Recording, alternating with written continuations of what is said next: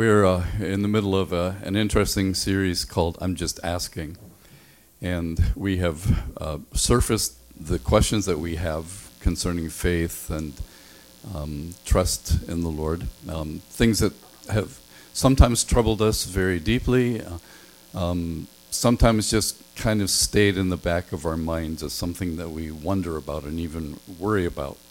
And you might have remembered that we played the soundtrack and the video of a song called Jersey on the Wall by Tennille Towns.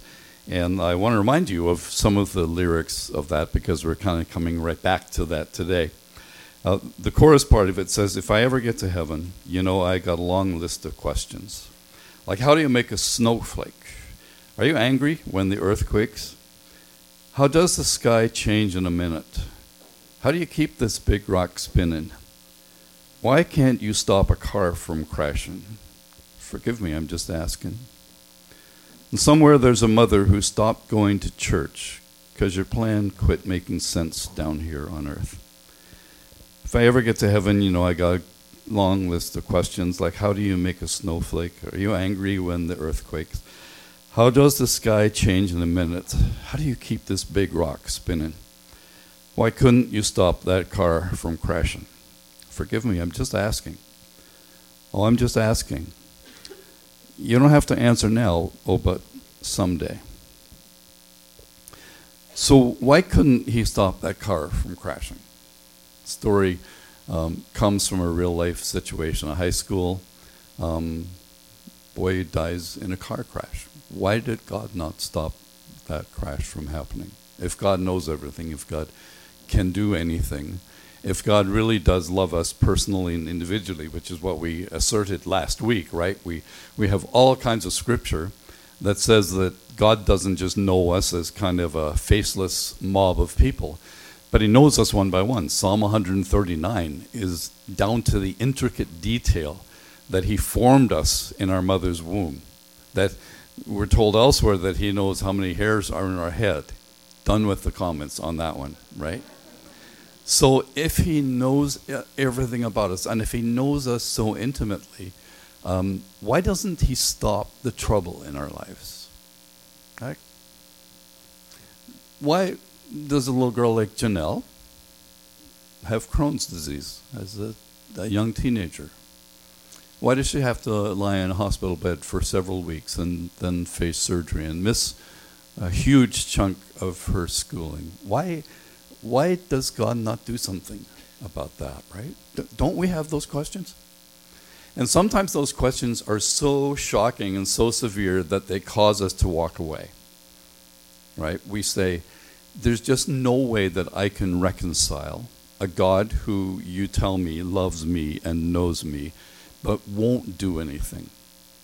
I talked to a lady, I think I told you this before, when she was telling me about her whole long struggle with cancer, she said, and do you know what God was doing that whole time? I said, you tell me.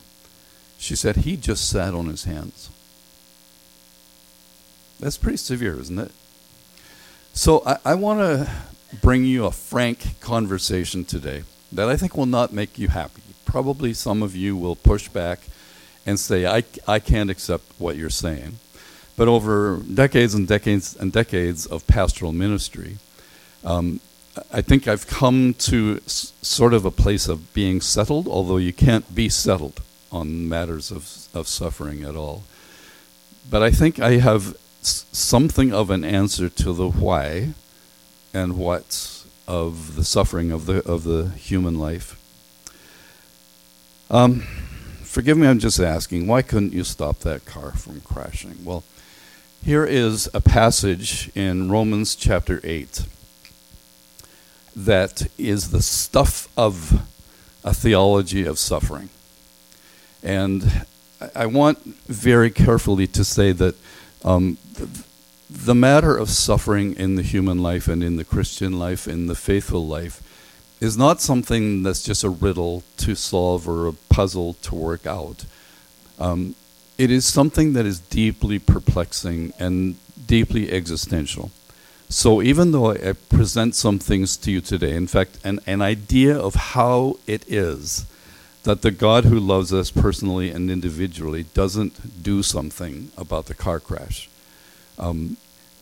We will then come back when Advent starts, and we're going to talk about a grace, a certain kind of grace in our Christian lives. We'll call it the grace of sorrow. And we're going to talk about some prayers and some ways to walk in the sorrow of times of our lives and times of other people's lives, when it's not easy to sing songs of joy and triumph. There are laments instead that fill our hearts and our minds and even our voices. So we're going to come to that because we want to honestly face the fact that trouble in Christian lives can come and feel as though it has slammed us against the wall. It has pushed us to the very limit of what we thought we could believe or thought we could manage. And some of us say, I don't know, it just feels like God was sitting on his hands. Here's what Paul in Romans 8 says. For the anxious longing of the creation waits eagerly for the revealing of the sons of God. For the creation was subjected to futility, not willingly, but because of him who subjected it, in hope that the creation itself will be set free from its slavery to corruption into the freedom of the glory of the children of God. For we know that the whole creation groans and suffers the pains of childbirth together until now. What strikes you about that passage? Go ahead and call out to me what it is that catches your attention or your imagination. Or what's the idea in here that you are grasping or grappling with? Subject to futility. Yeah. What is that? What else catches your imagination?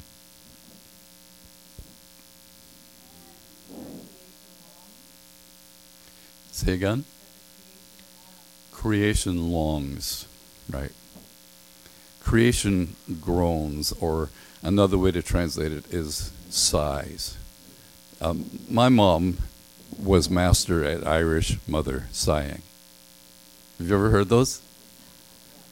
It's particularly on garbage day when she's making her way from the back door to the curb with the garbage that you, the teenagers, should have taken out. It's accompanied with a long sigh. Just let's practice the sigh. You ready? A deep breath and then slowly exhale. Ready? 1, 2, 3.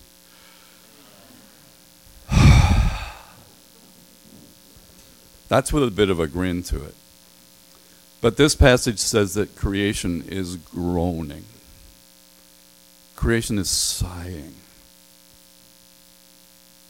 What else catches your imagination in this passage?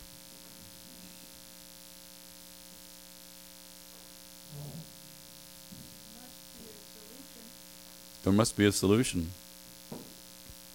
Okay.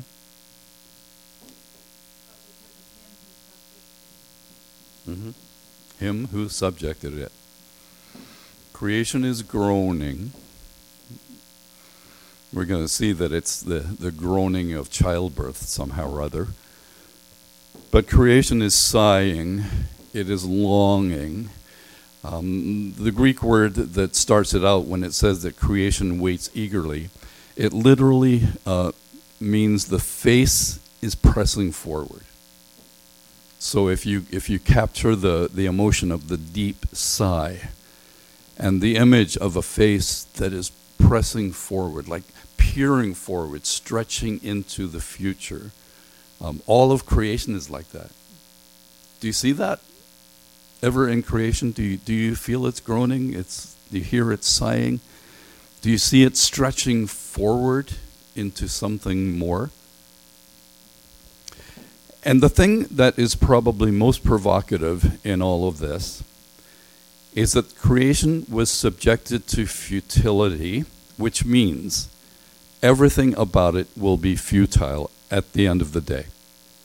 The clearest description of that is back with Adam and Eve, where Adam becomes someone who doesn't just bring produce from the earth, but comes by the sweat of his brow, right? So it didn't used to be hard to stay on top of the weeds. It didn't used to be hard to bring a lush harvest. But creation was subjected to futility. No matter what you try to do with creation, it's going to be futile, which means it'll try without the proper results. Maybe something will happen, but you'll be frustrated because it's not right. And that's the state of our world, that no matter that some things go right, sooner or later something happens, and it's futility. It's futility with economics. It's futility with politics. It's futility with peace. But the provocative part of all of this is that we're told who did this, right? Who did it? Go ahead and dare to say the answer. Did I? Yes, but what does the passage say? It doesn't name him. God subjected creation to futility. He did it. Now I have a bigger problem, because if all of the aspects of futility that I'm trying to manage, including the car crash, including the cancer, including the breakups, including the challenges, the reason they don't work is God. He subjected it all to futility. And then Paul uses the word that we came to love when we talked about why Jesus came, which is an old theological word called corruption. That's what's wrong with us. The creation of which we are part is thoroughly corrupt. And whatever that word connotes to you, that's what it means. There's something fundamentally flawed and wrong. It is wrong in all of its essence. It is corrupt. And now we get back to the prior reason. The reason it's corrupt is because of us. We corrupted it, didn't we? So it got corrupted because we decided that the God who made it, who owned it, and who deserved to be its Lord, He gave us the option about whether to let him be that or to take over. And we took over. And then we get mad at him because it doesn't work very well. Now we shake our fists at him. And I think God's answer to us is, okay, let's go back to the beginning. Corruption, your choice. Still your choice. Futility, my judgment. In hope. So you can't stop with the futility of corruption, because the end of the logic is that it is in hope that the creation itself will be set free from its slavery to corruption. So that's one thing. It is mirrored by into the freedom of the glory of the children of God, right? Slavery to corruption is going to change into freedom instead of slavery. And the glory of the children of God instead of corruption. Creation's face is eagerly leaning forward to that hope. But in the meantime, we're stuck with the futility that God has visited on his creation, his created nature, and his created people.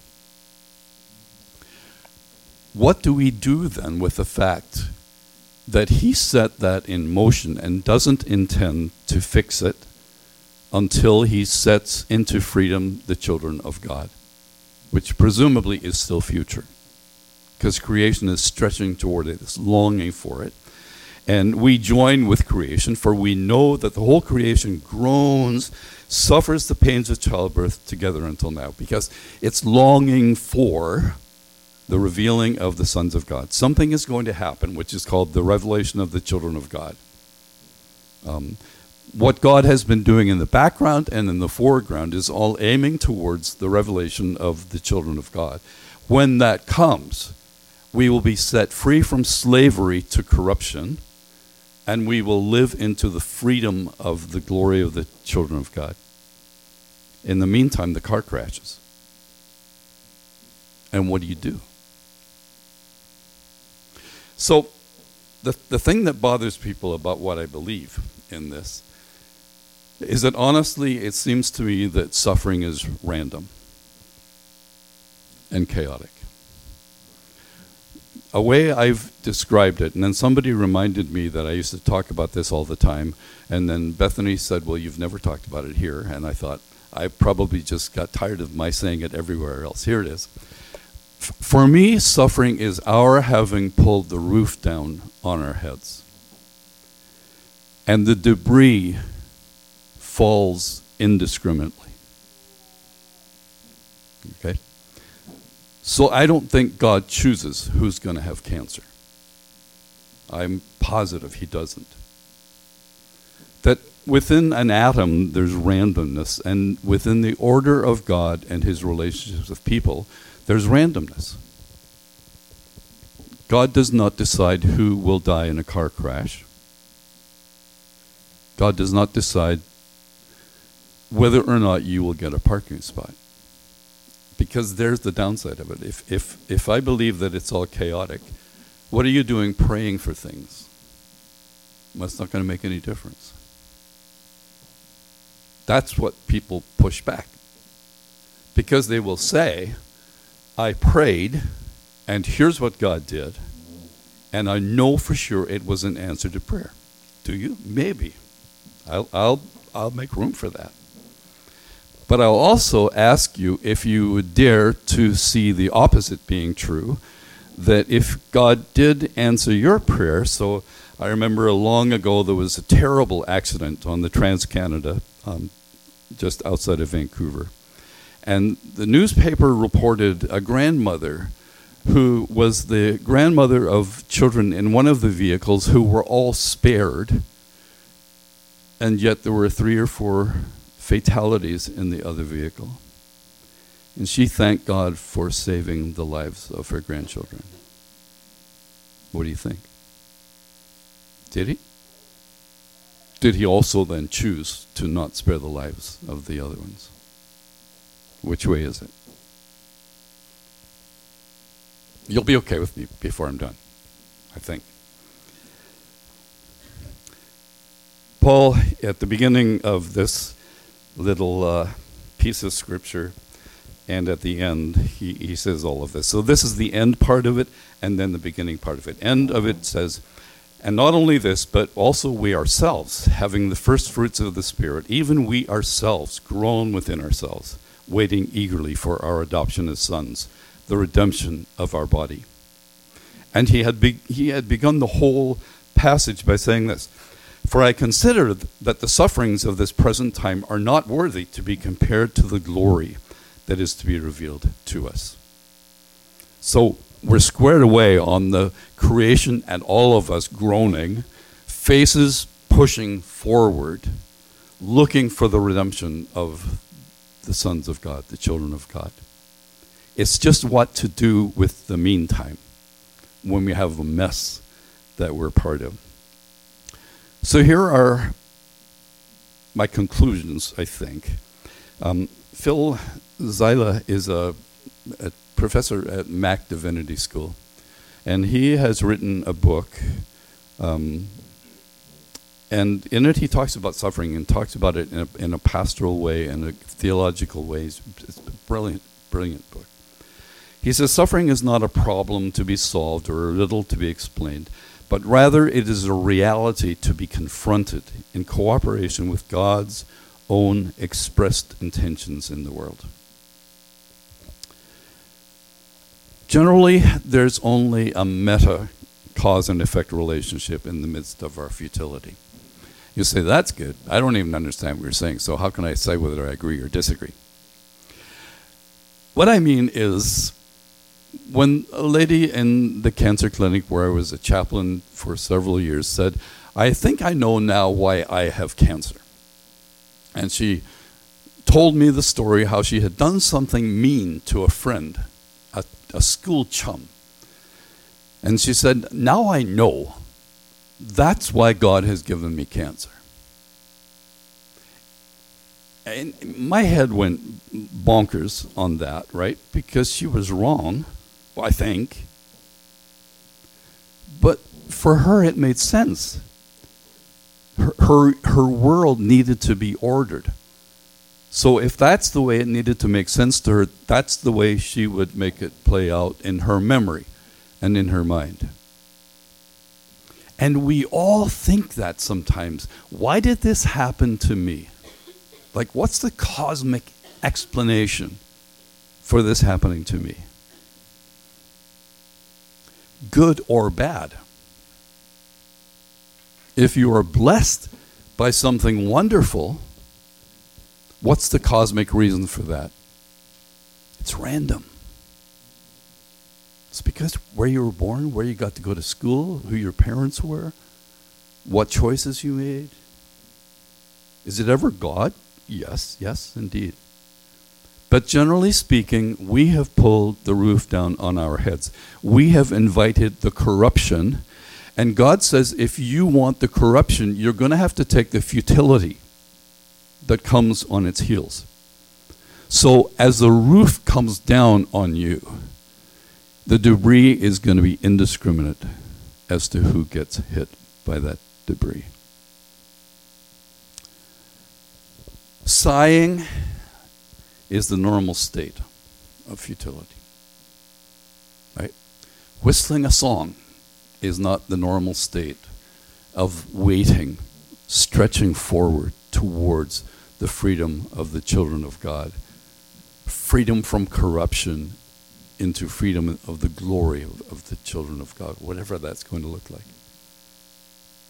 So ignoring the stuff that goes on that's not good. Feeling like you've been overwhelmed, and so you're weary of all the bad news, so we're not going to think about the bad news anymore. Well, you should. It's more normal in the state of futility for us to groan and sigh than to sing a cheerful song. And yet we fill ourselves with songs of triumphalism. We fill our songs with words about victory. There's one writer, Michael Frost, who keeps saying, where are the dirges? Where are the battle songs? Where are the sad songs that properly represent what the Christian life actually is? How many are happy you came here today? Because this is just really a picker-upper, isn't it? Okay. Here's good news. God sometimes interrupts our futility. You know what happens? I think God sometimes can't help himself. That's not theologically accurate by any means. But I think sometimes God looks and he says, oh, I can't stand it. I'm going to answer that prayer. I'm going to bring that miracle. I'm going to heal that person. But it's against the normal scheme of things in which corruption has demanded futility. And for most of us, most of the time, there's not an explanation, or there's not necessarily an interruption. Except when God says, oh, I am so eagerly looking forward to the redemption of the children of God. I'm going to give them a little taste of it. Right? That's God saying the kingdom is here. Jesus came and he did the signs of the kingdom. Those weren't to be normal. They were just, he was saying, when the kingdom comes, it's going to be like this. There won't be any deaf people in the kingdom. There won't be any sick people in the kingdom. There won't be any fighting in the kingdom. So I'll give you a little dose of that. Just a little taste of it. And I don't know how God sorts that out as to how he decides when. Many times when I see those times where God seems to have interrupted, I get a bit of a glimpse about why he did. Because I see that there's a payoff for him, for his glory and for our growth, when he does the unusual. And if anyone today stops praying for miracles because of me, then I am to be, cast aside. It is not my job to cause you to doubt. But it is my job to try to adjust the expectation that says even though it's corruption and futility, you get a pass. You don't and I don't. It didn't become a bed of roses when we followed Christ. In fact, for many people in the world, it was a death sentence when they said, Jesus Christ is my Lord. So things are tougher. But God sometimes does interrupt our futility. Do you think that? Right? How many would say, definitely God interrupted futility for me here and there and everywhere else, right? And that's true. But the thing is, when you tell testimonies about that, many other people's spirits are condemned because they think, oh man, if I had that kind of faith. How many of you claim that it was because of the strength of your faith that God did the interruption? Strength of your faith? Hands down. Maybe, but that's what we put on one another, right? If you have enough faith and pray hard enough, you can get the answer for this. And there are whole theologies around that are heresies, right? That's not the way it works. God subjected creation to futility. He didn't give you an angel at your beck and call to fix everything. There's a huge poster on the way into Toronto near the airport that says, you've been assigned an angel, come to church and we'll introduce you. Really? Anyway, leave that alone. And here's the crux of the message. God always joins us in hope and means it for good. Right? He has an enormous ability to craft even the futility into good. So Joseph, great story, spoiled kid. Special coat, angry brothers, here comes some riffraff, let's sell him to them instead of leaving him in the pit. So they buy him, he gets to Egypt, gets to be the prime minister of Egypt, things go awry in Israel, and so the brothers go to Egypt and they beg the prime minister to help them because there's a famine where they've come from, and they get that this is their brother that they thought was dead. They hope he doesn't recognize them, but he knows who they are, right? And what a story. And so because of Joseph's intervention in Egypt, Egypt thrives, the brothers are helped, and then the brothers think that their goose is cooked because now they're outed. And what is Joseph going to do now? And Joseph plays head games with them, right? He hides things in their bags. He hides things in Benjamin's bag. Benjamin is the favored kid brother. And man, what are we going to do now? He's going to have our heads. And Benjamin, he's a kid. Yeah. All things worked out. And at the end, Joseph said something to his brothers. You meant it for evil, and God meant it for good. Which being interpreted is, my life was random. Because of you, because of those Ishmaelites, because of the Pharaoh, for all kinds of reasons, because of the weather, my life was chaotic and random. But God meant it for evil. What? All of it. Because there are no scrambled eggs that God can't unscramble. So that's the grace of God, that we are eagerly stretching forward, and we're saying we get that the futility of this life, of this world, this futility is from God. Because it had to be demonstrated that we need him as sovereign. We need to worship him as Lord. So of course we can't have the cake and eat it too. We can't have the cake of our sovereignty and also live as though there is no God. There is. And he's not happy. Futility reigns. But in the meantime, God interrupts and does things full of grace.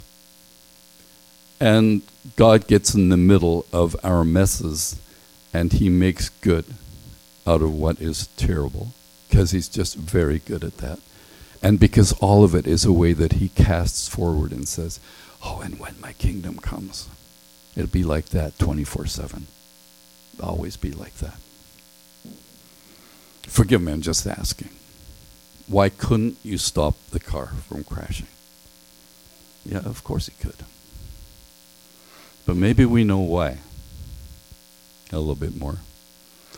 And maybe we are helped to not try to live idyllic lives, well planned and organized, as though this is it.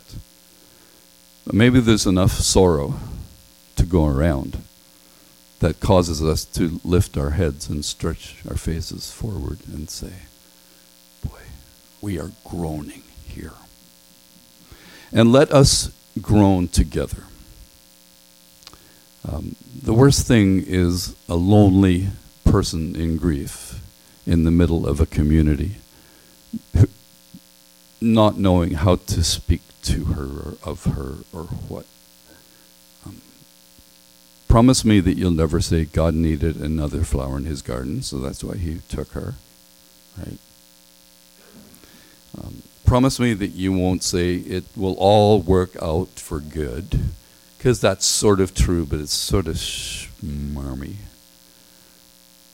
Promise me that you'll tell one another that the sorrow that we're in is deep. It's palpable. And the whole creation feels it with us, because we are longing for something so good. And all of this will be shed. But not yet. Right. So why don't we pray? Father, in all of this, may I not disparage your character or your nature, but we seek to understand how we can navigate the debris of our worlds and our lives. Father, we pray that we can be people of faith and trust. That along with all of this, we will still be the child that dares to climb up on his father's lap and just ask boldly for things that he wants. Thank you, Father, in Jesus' name. Amen.